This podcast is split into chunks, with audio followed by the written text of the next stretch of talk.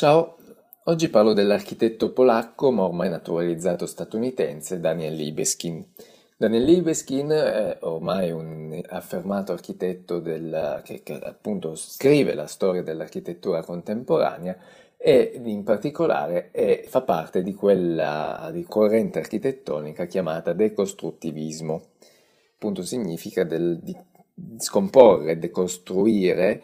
cioè appunto quella di non costruire in maniera tradizionale, ma con forme nuove, diverse. Nel suo caso uh, la sua architettura è caratterizzata da linee rette e angoli molto spigolosi che appunto non, sono, non rispettano i canoni classici de- dell'architettura tradizionale e anche lui fa parte della, della mostra che dell'88, del 1988, fu uh, svolta alla MoMA di New York uh, con il titolo appunto dell'architettura decostruttivista che è stato in questa mostra con all'interno anche agli architetti come Zadid, Gehry, Eisenman e altri di questo uh, filone, di questa corrente architettonica che appunto gli ha dato la possibilità di essere eh, noto a un vasto pubblico, proprio per la risonanza e l'importanza che ha avuto questa mostra per questa corrente architettonica.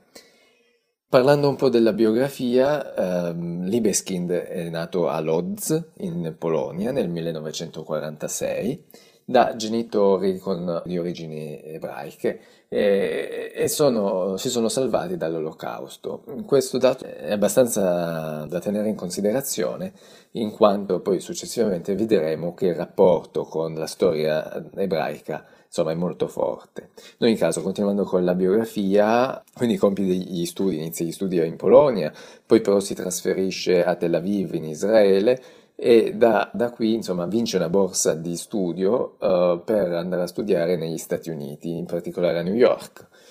E qui possi- a New York ha la possibilità di eh, vedere la um, World Trade Center, quindi negli anni 60, in fase di costruzione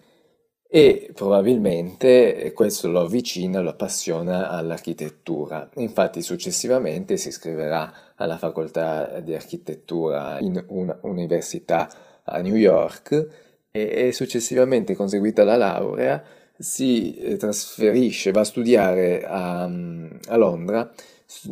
approfondisce gli studi in storia e teoria dell'architettura presso l'Università dell'Essex. E dopo questi studi inizia addirittura già a insegnare eh, all'Architectural Association, che è un'importante importante stu- università di, di architettura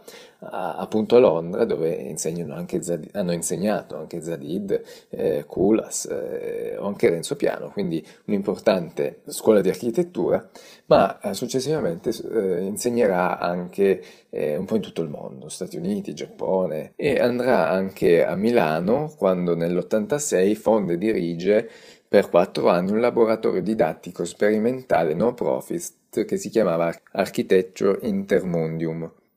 Per quanto riguarda la carriera proprio dell'architetto, di, di, di, del, um, di costruttore, diciamo così,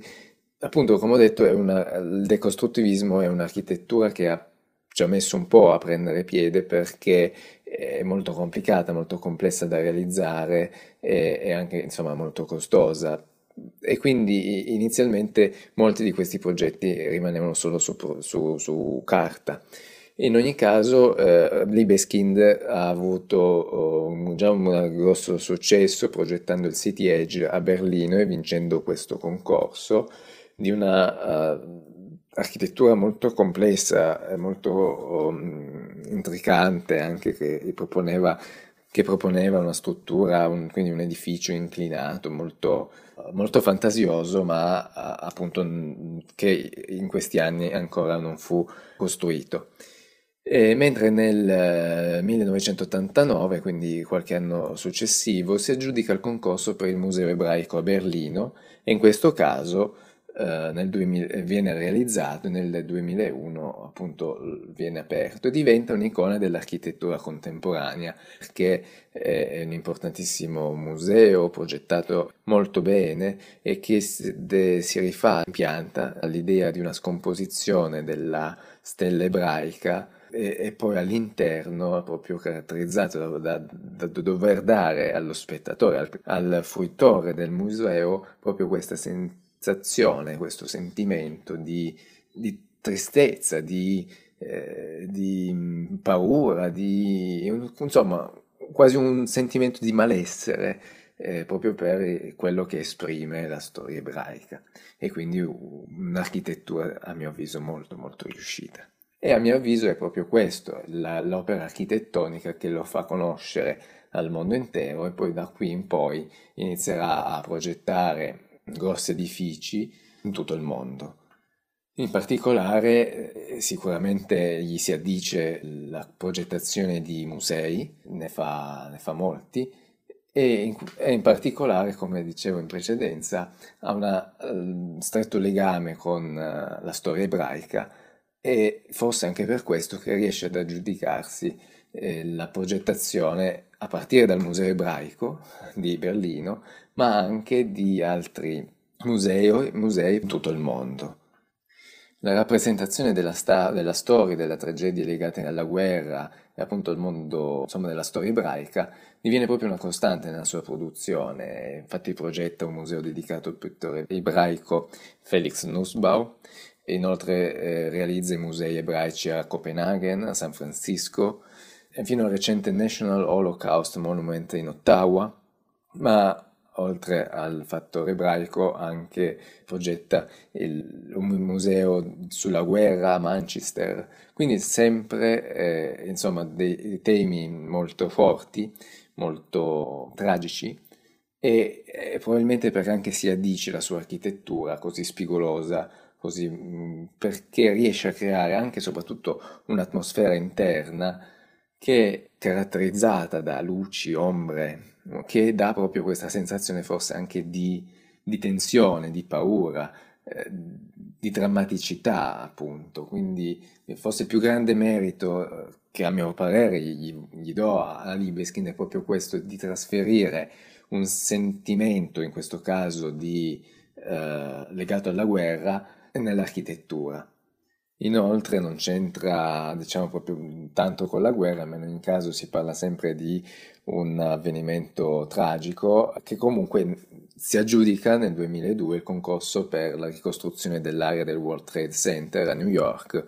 quindi un importantissimo progetto anche proprio a livello di visibilità mondiale e appunto progetta il masterplan con, di, con le due fontane dove, diciamo, dell'impronta dove c'erano i due grattacieli e anche un museo dedicato a questa tragedia. Per quanto riguarda l'Italia, Libeskin non, non ci sono molti suoi progetti, ma è sicuramente importante il, la, la City Life a Milano, che è un quartiere dove eh, progettano Libeskin, Zadid e Isozaki,